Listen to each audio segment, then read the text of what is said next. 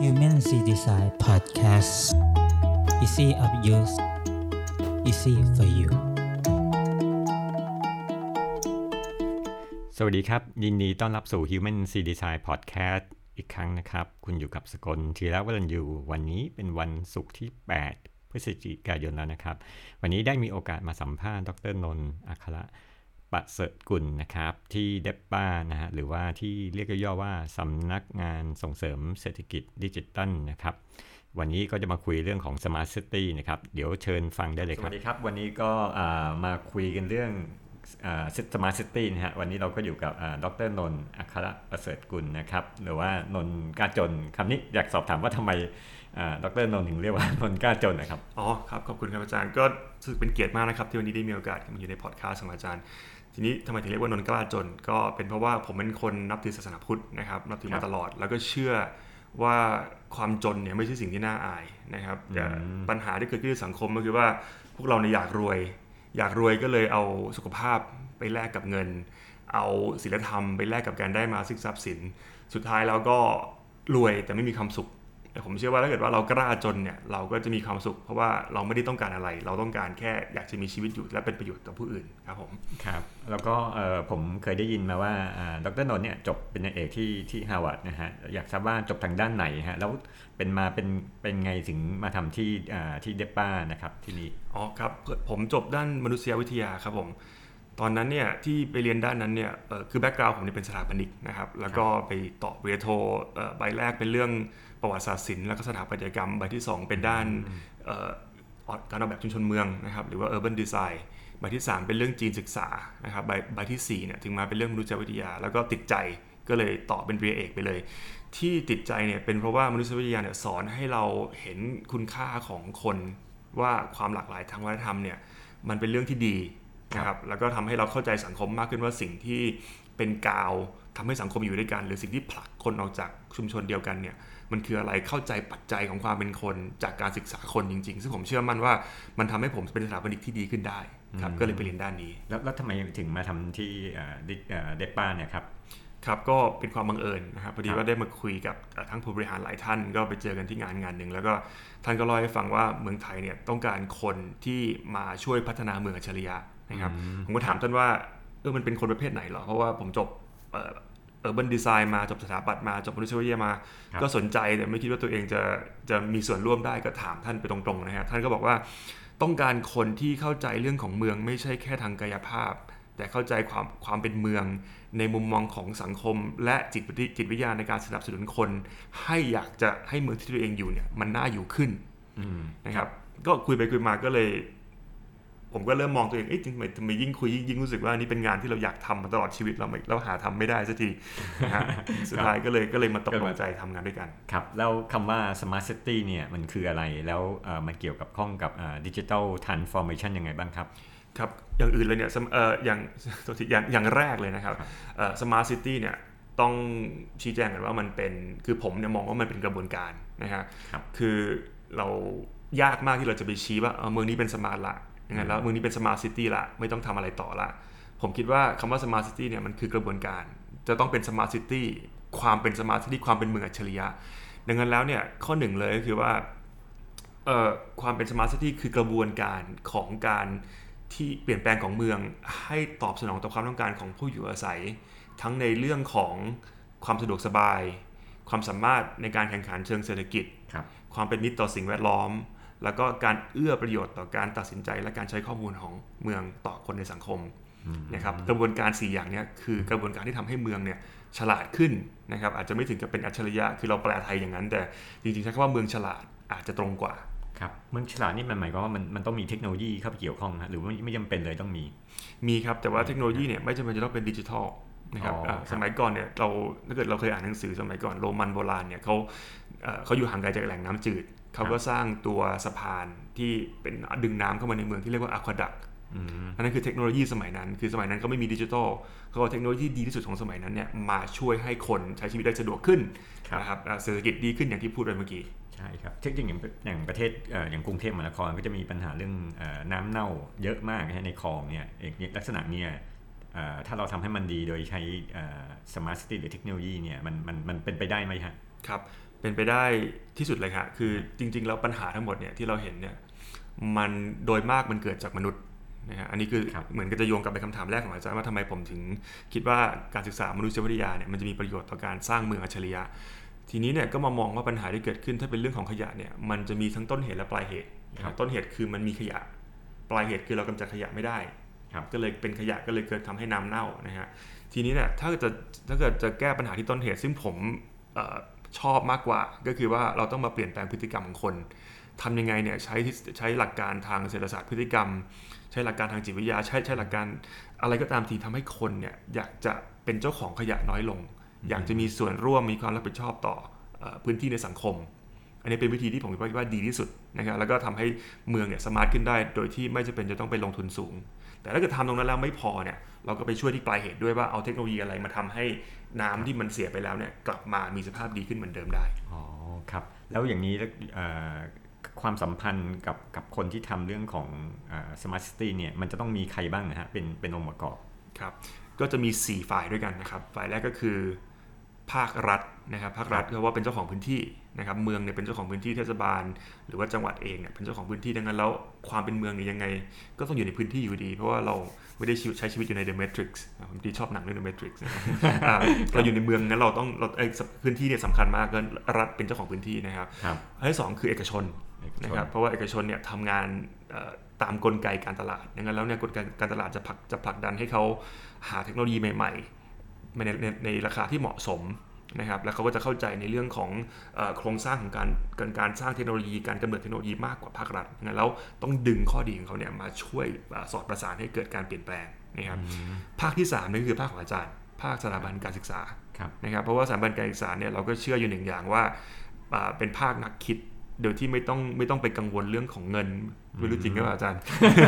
ไม่ต้องไม่ต้องไปกังวลเรื่องของการเมืองครับไม่ต้องคือเอาความรู้เป็นที่ตั้ง นะนะครับคำตอบคืออะไรจากงานวิจัยนั่นคือคำตอบ เพราะว่าไม่ได้ไม่ได้ไม่ได้ต้องไปกังวลเรื่องของเอ่อทำยังไงให้คนคนพอใจ อันเนี้ยคือหน้าที่ของสถาบันการศึกษานะครับอืมครับเราก็จะมีภาคภาคการศึกษาเนี่ยเป็นคนเป็นคนตอบเราในในบางสิ่งบางอย่างที่เราไม่สามารถที่จะทำงานวิจัยเพื่อพัฒนาเพื่อจะไปตอบได้นะครับ ก็ภาคการศึกษาก็เป็น partner ที่สามครับสุดท้าย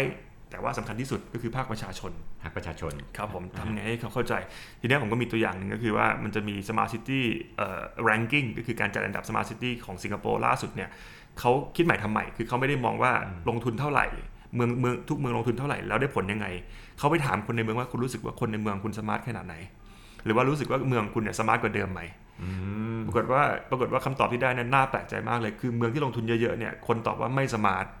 ในขณะที่คนที่เมืองที่ลงลงทุนน้อยแต่ตรงจุดเนี่ยคนบอกว่า smart และคนมีความสุขมากขึ้นวัดได้จริงอืมๆนะฮะครับแล้วภาคประชาชนเนี่ยสำคัญที่สุดอ่าฮะก็แสแสดงว่าเรื่องของการการวัดที่ถูกจุดก็มีผลด้วยถูกไหมฮะใช่ครับใช่ครับใช่ครับคือวัดที่ถูกจุดหนึ่งสองสองก็คือว่า เราต้องกลับมาคิดแล้วว่าจริงๆ เราจะใช้อะไรนำคือถ้าเกิดเรามีเทคโนโลยีดีๆเนี่ยแต่ว่ามันไม่ได้ตอบโจทย์ของคนเนี่ยอืมเราเอาไปใช้เราลงทุนเนี่ย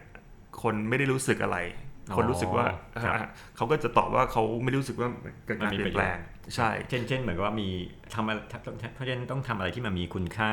ต่อคนใช่ไหมคนถึงรู้สึกว่าเออเขาเขาได้ ใช่ตอบโจทย์เขาอะผมยกตัวอย่างว่าสมมติว่ามีเมืองเนี้ยเขาเป็นเมืองที่คนรักกันรู้จักกันหมดแบบแบบพี่น้องทั้งเมืองเลยครับแล้วผมมีเทคโนโลยีดีมากอย่างเช่นกล้องเอ่อวงจรปิดที่เป็นไบโอเมตริกสามารถที่จะจับท่าเดินของคน จับหน้าของคนรู้ว่าคนนี้เป็นใครจับข้อมูลกับระบบเอ่อทะเบียนบ้านกับข้อมูลกับระบบของบัตรประชาชนได้หมดโอ้โหดีมากใช่ไหมครัฮะบพอไปติดปั๊บเนี่ยคนในเมืองอาจจะบอกว่ามาติดทำไมคนเขารู้จักกันดีอยู่แล้วในเมืองนี้อืมันจะมาติดเพื่อจะเพื่อจะเป็นตามมาจับผิดขหรือเปล่าจับผิดเขาหรือเปล่าใช่ครับนะก็จะมีปัญหาอย่างนี้ก็พอมีปัญหาอย่างนี้เกิดขึ้นก็จะเกิดเกิดเอ่อปัญหาจริง ๆ อย่างเช่นว่าอืมคนในเมืองอันนี้อาจจะอาจจะไม่ไม่รู้สึกปลอดภัยเหมือนเดิม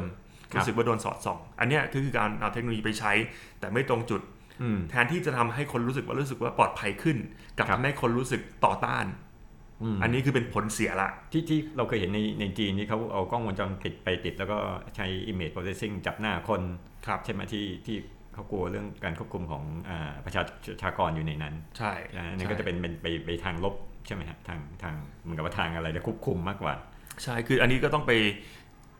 เข้าใจในในรากฐานที่มาของสังคมจีนนิดนึงคือถ้าเกิดมาติดที่เมืองไทยเนี่ยเราอาจจะเราอาจจะไม่บวกไม่ลบ หรือว่าอาจจะอาจจะบวกนิดนึงลบนิดนึง แต่ถ้าเป็นที่จีนเนี่ยก็คือว่ารากฐานที่มาของสังคมเขาเนี่ยอาจอาจจะการที่ประชากรเขาเยอะความความหนาแน่นสูงเนี่ย เขาอาจจะมองเป็นบวกก็ได้ว่าเคยมีปัญหาเรื่องของหายรถจักรยานหายตอนนี้ก็ไม่หายละใช่ครับงั้นแล้วเทคโนโลยีเดียวกันเนี่ยไปวางไว้ในบริบทแตกต่างกันเนี่ยก็จะได้เรื่องของเรื่องของการรับรู้แตกต่างกันจากคนที่อยู่ในพื้นที่นั้นอ๋อใช่เลยครับว่าคราวนี้อยากจะให้ยกตัวอย่าง Smart City เนี่ยที่ทำได้แล้วผลนะฮะที่ทำผลออกมาได้เนี่ยที่มีผลที่ดีเนี่ยมันมีเมืองไหนในโลกนี้ทำแล้วได้ผลบ้างครับ ครับ อันนี้ก็ต้องกลับไปที่อาจารย์ถามผมคำถามที่ 2 ว่า smart city คืออะไร จริงๆแล้วมันคือกระบวนการงั้นแล้วเวลาไปชี้ว่ามึงนี้สมาร์ทแล้วเนี่ยพรุ่งนี้เขาไม่ smart แล้วเขาจะเสียเลยนะ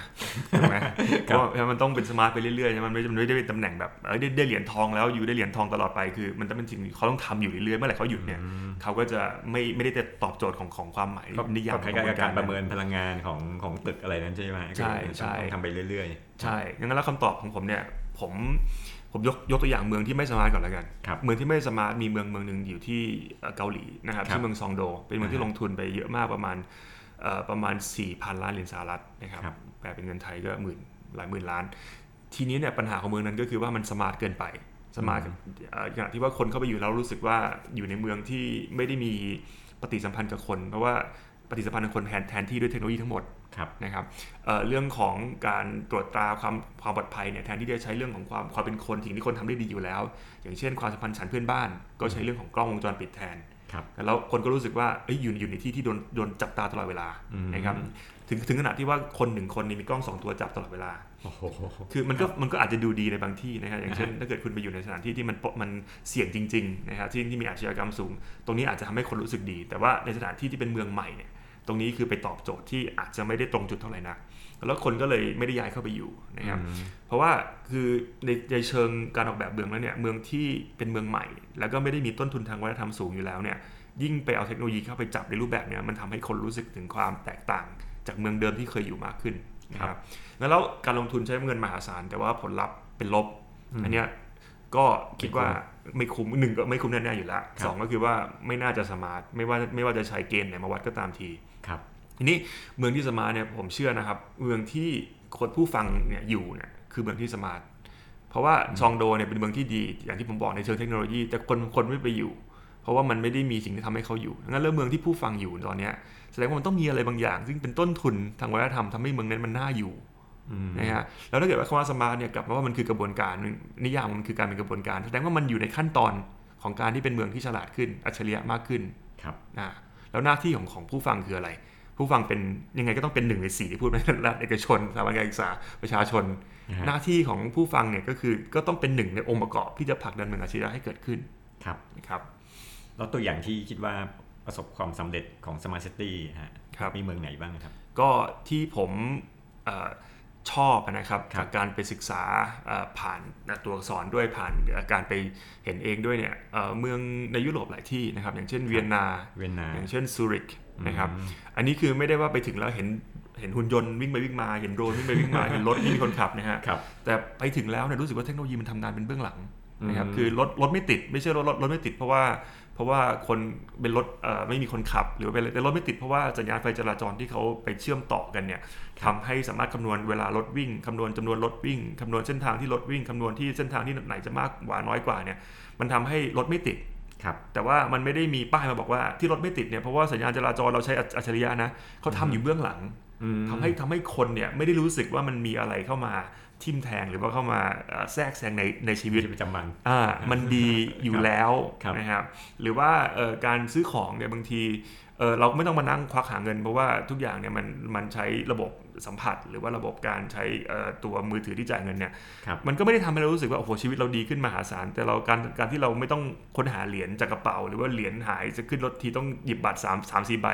ทำให้เรารู้สึกว่าชีวิตเรามันสบายขึ้นสบายขึ้นนะครับแต่ว่ามันไม่ได้มีมีมือถือมาอยู่หน้าเราตลอดเวลาว่าเอ้ยวันนี้ถ้าเราลืมมือถือเนี่ยเราออกออกจากบ้านไม่ได้แล้วนะเพราะว่า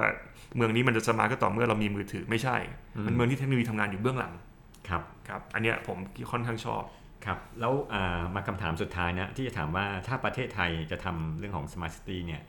มีเมืองไหนบ้างที่น่าทำนะฮะแล้วก็ จำเป็นไหมที่จะต้องมีเหมือนกับมีคนดูแลเมืองนั้นด้วย ไม่ใช่แบบปล่อย คิดว่าเอาเทคโนโลยีไป implement แล้วก็ปล่อยเขาไปไปเล่นเองอะไรเงี้ยครับครับคำตอบก็คือทุกเมืองต้องทำนะฮะของทุกเมืองเลยฮะใช่ครับ smart city เนี่ยก็ก็เหมือนถามคนทั่วไปครับคิดว่าคุณคิดว่าคนไทย สักกี่เปอร์เซ็นต์ควรจะฉลาดขึ้นนะคำตอบมันก็จะมีคำตอบเดียวคือทุกคน อ๋อคือก็คือหมายถึงว่า smart people ด้วยอ่าไม่ใช่เฉพาะไม่เฉพาะไม่ใช่เฉพาะเมืองอย่างเดียว ใช่ไหมครับใช่ครับ คือคือสสภาพแวดล้อมที่ดีเนี่ยมันควรจะทำให้คนรู้สึกอยากจะพัฒนาตัวเองนะครับ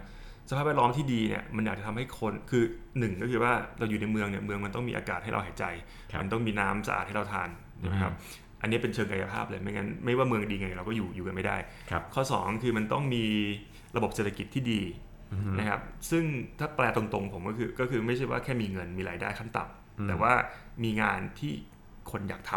ำครับนะฮะก็คือนะฮะงานคืองานนี่มันคือมันคือ2ใน3ของชีวิตเนี่ยมันต้องเป็นสิ่งที่คนรู้สึกว่าทำแล้วมีความสุขทำแล้วหาความหมายในชีวิตได้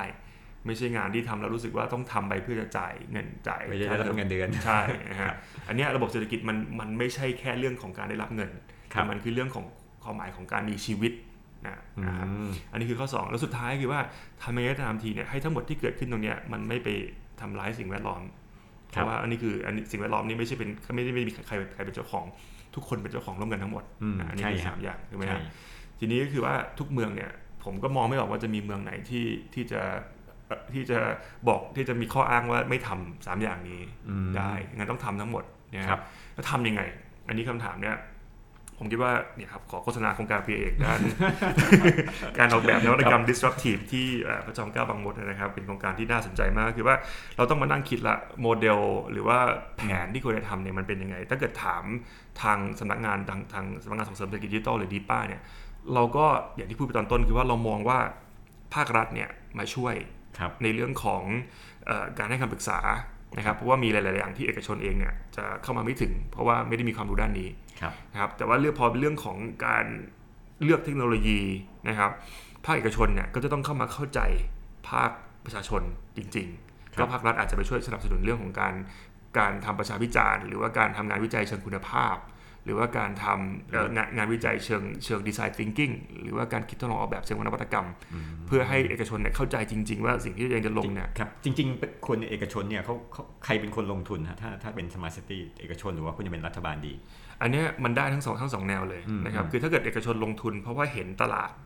เอกชนเนี่ยจริงๆแล้วกลไกตลาดเนี่ยมันเป็นอะไรที่เอ่อมีพลังมากนะฮะครับเพราะว่าเมื่อไหร่กลไกตลาดมันทำงานของมันได้เต็มที่เนี่ยผู้บริโภคเนี่ยได้ประโยชน์เต็มร้อยเลยอืมนะครับเหมือนกับว่าถ้าเกิดเรามีผลิตภัณฑ์มีแค่มีแค่โค้กเนี่ยโค้กโค้กเนี่ยมันเขาจะตั้งราคาเท่าไหร่ก็ได้ แต่พอมีมีเป๊ปซี่มีเอสมีมิรินดาเนี่ยอ่า มันต้องไอ้ราคาทั้งหมดมันต้องลงมาต้องเพื่อหาแข่งขันกันจุดดุลยภาพใช่ครับคุณภาพดีขึ้นมีครับความหลากหลายมากขึ้น ราคาต่ำลงผู้บริโภคได้ประโยชน์ครับ แล้วถ้าเกิดว่าเอกชนสามารถใช้กลไกการตลาดให้เป็นประโยชน์เนี่ยเขาก็จะสามารถผลักดันเทคโนโลยีของเขาให้มาอยู่ในตำแหน่งที่มันสามารถจะสร้างกำไรในจุดดุลยภาพทางเศรษฐกิจของเขาได้อืมนะฮะครับแต่ถ้าเกิดว่าทำไม่ได้เป็นเป็นเทคโนโลยีที่หนึ่งก็คือว่าใช้เวลาในการคืนทุนนานอืมนะครับเพราะว่าเป็นเรื่องของการลงทุนโครงสร้างพื้นฐานครับหรือว่าทำแล้วไม่เห็นภาพชัดเจนในเรื่องในเรื่องของกลไกตลาดในการที่จะมาขับเคลื่อนชัดเจน เพราะว่ามันเป็นเทคโนโลยีที่เอ่อให้ประโยชน์กับคนมากกว่าให้ประโยชน์ทางการค้า ครับเหล่าเนี้ยทางภาครัฐก็มีกลไกในการไปช่วยเหลือครับอย่างเช่นเรื่องของการเอ่อให้ทุนนะครับให้ทุนเป็นเป็นทุนเพื่อเพื่อเพื่อจะไปช่วยในการบริหารความเสี่ยงของการลงทุนนั้นๆนะครับหรือว่าการเอ่อเอ่อพิจารณาข้อกฎหมายใหม่ ในข้อกฎหมายที่มันเก่าแล้ว มันไม่ตอบโจทย์เรื่องของเอ่อชีวิต 4.0 Thailand 4.0 เนี่ยเราก็อาจจะช่วยในการที่จะที่จะพิจารณาปรับเปลี่ยนข้อกฎหมายเหล่านั้น เพื่อให้มันเหมาะสมกับความต้องการของคนในสังคมจริงๆอืมครับ เราแสดงว่าตัวของคือคือถ้าสรุปก็คือว่าทุกเมืองสามารถทำได้ทำสามารถทำสมาร์ทซิตี้ได้ใช่ไหมฮะแล้วก็เราแต่ว่าก็ต้องมีองค์ประกอบต่างๆ ที่จะต้องมีคนมามาช่วยดูแลอย่างเช่นเป็นภาคเอกชนด้วยครับใช่ไหมฮะแล้วก็ภาครัฐบาลด้วยครับโอเคครับคือคือใช่ครับอาจารย์คือทำได้ครับแต่ผมจะจะโหดหน่อยเพราะว่าทำได้ไม่พอต้องทำต้องทำต้องทำเพราะถ้าเกิดไม่ทำเนี่ยมันเหมือนกับว่าเราเราไม่อยากพัฒนาตัวเองเนี่ยจริงๆมันถ้าเกิดว่าถามผมเนี่ยผมผมคิดว่าไอ้ การพัฒนาตัวเองมันเป็นเรื่องของความรับผิดชอบเหมือนกันใช่ใช่ใช่ไหมครับเพราะเราครับเราอยู่ในโลกที่เปลี่ยนแปลงไปเรื่อยๆถ้าเราไม่พัฒนาตัวเองในโลก disruptive เนี่ยหรือว่าโลกที่มีการแทรกแซงทางเทคโนโลยีค่อนข้างเยอะเนี่ยเราก็จะไปอยู่ในในที่ที่เราใช้เงินเยอะ แต่ว่าได้ประโยชน์ประสิทธิผลประสิทธิภาพน้อยอืมอ่าครับนะครับในที่ที่เราเราใช้ชีวิตเอ่อยากลำบากเหลือเกิน แต่ว่าผลลัพธ์ที่ได้มาเนี่ยมันต่ำกว่าที่ควรจะเป็นครับอันเนี้ยเป็นเป็นผมว่าคิดว่าเป็นโลกที่ไม่มีใครอยากจะไปอยู่ ครับครับแล้วก็โลกอนาคตค่อนข้างจะอ่าเปลี่ยนแปลงตลอดเวลา คราวนี้อยากจะอยากให้อ่าดรนนท์เนี่ยช่วยสรุปว่าถ้ามันเกิดการเปลี่ยนแปลงโอ้เดี๋ยวมีเทคโนโลยีอะไรใหม่ ๆ เข้ามามีนู่นมีนี่เต็มไปหมดเลยเนี่ยคนคือเหมือนว่าประชาชนทั่วไปเนี่ยควรจะทำอย่างไรที่จะให้อ่าหนึ่งตามเทคโนโลยีหรือว่าแบบว่าไม่ไม่แพนิคเกินไปแล้วเจออะไรใหม่ๆมาเดี๋ยวมันดิสรับตัวบริษัทตัวเองอะไรทำนองนั้นครับครับเอิ่มอันเนี้ยเป็นคำถามที่โอ้โหคำถามนี้ตอบยาวตอบได้เป็นอีกพอดแคสต์หนึงเลยนะอาจารย์จริงๆเอ่อแต่ถ้าถ้าถามเอ่อคือส่วนตัวเนี่ยอันนี้เวลาคนถามผมเนี่ยผมจะผมจะตอบเอ่อสั้นๆว่า ผมไม่อยากอยู่ในโลกที่ผมจะต้องใช้มือถือ 10 ชั่วโมงต่อวันอืมอ่าผมอยากจะอยู่ในโลกที่เทคโนโลยีทำงานเป็นเบื้องหลังอย่างอย่างที่ยกตัวอย่างไปครับแล้ววันเนี้ยผมอยากจะผมอยากจะแกล้งลืมมือถือไว้ที่บ้านอะอ่า ผมก็แกล้งลืมมือถือไว้ที่บ้านได้ แล้วก็ออกมาเดินเล่นเดินกับหมา หรือว่าพาเอ่อเดินเล่นคุยกับเพื่อน นั่งกินข้าวที่ไหน ก็ยังใช้ชีวิตได้สะดวกเหมือนเดิม แล้วไม่ต้องไปกังวลด้วยว่ามือถือไม่อยู่กับเรา อันเนี้ยผมคิดว่าเป็นโลกที่ผมอยากอยู่ดังนั้นแล้วเทคโนโลยีที่มันเข้ามาใหม่ๆ เนี่ย เราก็ควรจะมานั่งคิดว่าเอ๊ะมันสำคัญมันจะเป็นกับเราหรือเปล่าอืมถ้าการสั่งอาหารออนไลน์ แล้วอาหารมันมาส่งที่บ้าน มันจำเป็นด้วยว่าชีวิตเรามันมันเป็นอย่างนั้นน่ะเราไม่มีเวลาที่จะออกไปซื้อ เราก็เราก็พิจารณาที่จะใช้มันอืมแต่ถ้าเรายังให้ความสำคัญกับสุนทรียภาพของการไปเดินกินอาหารเลือกร้านอาหารที่เราอยากจะเลือกเองอะร้านนี้คนเยอะเราก็อะคนเยอะก็โชคดีเหมือนกันนะทำให้เรามีโอกาสได้เลือกร้านที่เราไม่เคยกินมาก่อน ถ้าเรายังชอบสุนทรียภาพของความเป็นมนุษย์ตรงนั้นอยู่เนี่ยอืมก็ไม่ต้องให้เทคโนโลยีมาแทนที่ตรงนั้นครับเนี่ยเพราะว่ามันไม่จำเป็นหรอกว่าทุกอย่างมันจะต้องมีเป๊ะๆเสมอไปนะครับอืมบางทีผมยกตัวอย่างเลยผมเนี่ยชอบไปห้องสมุดครับ ผมไม่ชอบ search หนังสือออนไลน์เพราะ search หนังสือออนไลน์เนี่ยพอ search ปั๊บก็เจอเจอเล่มเล่มนั้นเลย ผมชอบไปห้องห้องสมุดไปหาหนังสือที่อยากหา แต่สุดท้ายไปหาไปอ่านหนังสือเล่มข้างๆมันแทน เพราะว่าไปบังเอิญเจอเฮ้ยเล่มนี้ก็อยากอ่านทำไมนึกคุณน่าน่าน่าเล่นมันเป็นสิ่งที่มันต้องเป็นมันต้องไปใช้ความเป็นมนุษย์เข้าไปจับอะฮะใช่ครับแล้วมันก็เป็นเป็นส่วนสุนทรียภาพบางอย่างทางจิตใจ ซึ่งซึ่งผมคิดว่าเราไม่ควรใช้เทคโนโลยีมาแทนที่มันครับก็คือเหมือนกึ่งๆว่าเป็น human touch experience หน่อยนิดครับหนึ่งครับก็เราก็ไม่ไม่ได้แบบว่า แบบทุกคนจะต้องแบบโอ้โหรีบร้อนทำงานตั้งแต่เช้าถึง ถึงเย็นหมดเสียเวลากับตรงนั้น แต่ว่าเทคโนโลยีไม่ได้ช่วยอะไรเลย ใช่ไหมฮะเพราะฉะนั้นใช่ให้ให้เทคโนโลยีรันมันอยู่แบ็กกราวด์ด้านหลังให้ให้เราเพื่อจะให้เราอะอ่าสามารถโฟกัสทำงานในสิ่งที่เราต้องการได้ ใช่ไหมใช่เหมือนเหมือนมีคนถามอาจารย์เงี้ยว่าเอ๊ะถ้าเกิดว่าเทคโนโลยีทำงานแทนอาจารย์หมดเลยเนี่ยครับแล้วอาจารย์จะทำอะไรใช่อาจอาจอาจมีส่วนหนึ่งที่อาจารย์ต้องทำงานอย่างเช่นเรื่องของการการคลิกเนี่ยว่าว่าตอบว่าโอเคก็ประมาณนี้ผมอ่านแล้วมันโอเคอะไรเงี้ยนะ จาก8ชั่วโมงหรือ4ชั่วโมงอะอาจารย์จะเอาอีก4ชั่วโมงไปทำอะไรสี่ชั่วโมงที่เหลือใช่ไหมฮะใช่ผมก็อาจจะแบบว่าอาจจะไปอ่าพักผ่อนอืมนะฮะหรือว่าหรือว่าไปค้นไปอ่าจริง ๆ ผมวางแผนแล้วอะ ไอ้ครึ่งเช้าแรกผมทำอย่างนี้เพราะว่ามันมีประสิทธิภาพในการทำงาน เพราะไอ้ที่เหลือเนี่ยผมอาจจะไปหาความรู้เพิ่มเติมได้ไปอ่านหนังสือเล่นอืมหรืออะไรเงี้ยที่ทำให้ผมสบายใจอืมนะฮะมันคือชีวิตมนุษย์หรือว่าไปอยู่กับครอบครัวอืมครับอันนี้คือแผนนะครับ แต่ความเป็นจริงเนี่ยพอให้4ชั่วโมงอย่างนั้นเนี่ยอาจารย์ก็ไปหางานทำเพิ่มกับถูกไหมอันนี้คือผิดละคือว่าเอ้ยอ่าทำไมทำไมเอ๊ะแล้วทำไมเรารู้สึกว่าเทคโนโลยีมันไม่ได้ช่วยอะไรเลย เพราะว่าอาจารย์ว่างสี่ชั่วโมงแล้วอาจารย์ก็ไปหางานเพิ่มอยู่ดี ทั้งที่สี่ชั่วโมงควรจะเป็นทำอย่างที่อาจารย์พูดก็คือไปหาความรู้เพิ่มเติมครับไปหา skill ทักษะใหม่ๆ เพื่อจะมามาช่วยเราถ้าเกิดในในกรณีที่การแทรกแซงมันทำให้งานที่เราเคยทำอยู่มันหายไป เราจะได้มีแผน 2 แผนใช่3ไปทำคือมันควรจะเป็น4ชั่วโมงตรงนั้นไม่ใช่4ชั่วโมงที่มาหางานทำเพิ่มใช่หรือว่าใช่4ชั่วโมงที่มามาหาดราม่าในออฟฟิศหรือว่า4ชั่วโมงที่ไปไปอ่านข่าวที่ไม่ได้ให้ประโยชน์ต่อต่อตัวเอง อันนี้คือสิ่งที่มนุษย์จะเป็นอย่างนั้นครับงั้นเราต้องมานั่งกลับมานั่งคิดแล้วว่าถ้าเรามี4ชั่วโมงเพิ่มจริงๆเนี่ยเทคโนโลยีทำงานแทนเราเนี่ย เราต้องมานั่งคิดแล้วว่าเราจะเอาเอาเอาไปทำอะไร เอาเวลาที่เหลือไปทำอะไรกันใช่ใช่อ่าแล้วครับทำแล้วทำแล้ววางแผนว่าเป็นสิ่งที่เราทำแล้วมันจะได้ประโยชน์กับเรากับเราจริง ๆ อย่าปล่อยแบบออโต้พายロหรือว่าเลยตามเลยครับอะสี่ชั่วโมงเอาอยู่ว่างเนี่ยมีงานใหม่มาก็ทำไปโอ้ไม่โหใช่นี่ไม่ตายไปดีครับใช่ใช่อันนี้เหมือนกับหลักการทางพุทธศาสนาหรือเปล่าฮะก็คือพยายามทำทำน้อยอืมอะไรให้ให้ได้ให้ได้งานมากด้วยอืมอ่าแล้วก็ทำแล้วก็ไม่ใช่แบบเราก็ต้องปล่อยวางว่าไม่ใช่โอ้โหจะหางาน ให้ตัวเองทำแปดชั่วโมงอืมใช่ไหมฮะใช่ครับคือคือท่านพุทธทาสเนี่ยผมอ่านท่านพุทธทาสตลอดเวลาต้องเอาหนังสืออ่านตลอดเวลาคือท่านพุทธทาสบอกว่า การทำงานคือการปฏิบัติธรรมครับนะฮะคือการทำสมาธิที่ดีที่สุดเนี่ยคือการเพ่งเพ่งจิตจดจ่อกับสิ่งที่เราสนใจอืมสิ่งที่มีประโยชน์ต่อคนครับแล้วทำสิ่งนั้นด้วยด้วยจิตใจผ่องแผ้วเต็มร้อยอือฮึตรงเนี้ยคือความหมายของของการใช้ชีวิตเป็นพุทธศาสนิกชนเลยครับ นะครับดังนั้นแล้วตรงนั้นเนี่ยเราก็จะไปเราเราก็จะไม่ให้ไม่ให้เสียไป คือ ถ้าเกิดเราเหลือแค่สี่ชั่วโมงเนี่ยให้เป็นสี่ชั่วโมงที่เราทำงานอย่างอิ่มเอิบอย่างผ่องแผ้วครับแล้วอีกสี่ชั่วโมงที่เหลือเนี่ยครับไปทำในสิ่งที่มันมีมีประโยชน์กับตัวเองบ้างครับนะครับแต่ว่าเป็นสิ่งมีประโยชน์แบบ แบบกล้าจนคือคือไม่ได้เอาไปซื้อของเอาไปร้านของร้านซื้อร้านขายของแพงๆเอาไปใช้เงินกับความบันเทิง ใช้เงินให้กับตัวเอง อย่างเช่นอะไปลองไปดูที่ว่าออนไลน์มันมีคอร์สไหนไหมครับที่เป็นสิ่งที่เราสนใจหรือว่าได้ยินมาแล้วอยากจะเรียนรู้เพิ่มเติมครับหรือว่าหนังสือเล่มไหนยังไม่ได้อ่านบ้าง หรือว่าเอ้ยไม่ได้เจอเพื่อนคนนี้มานานแล้วไปเจอกันหน่อยดีกว่าไหม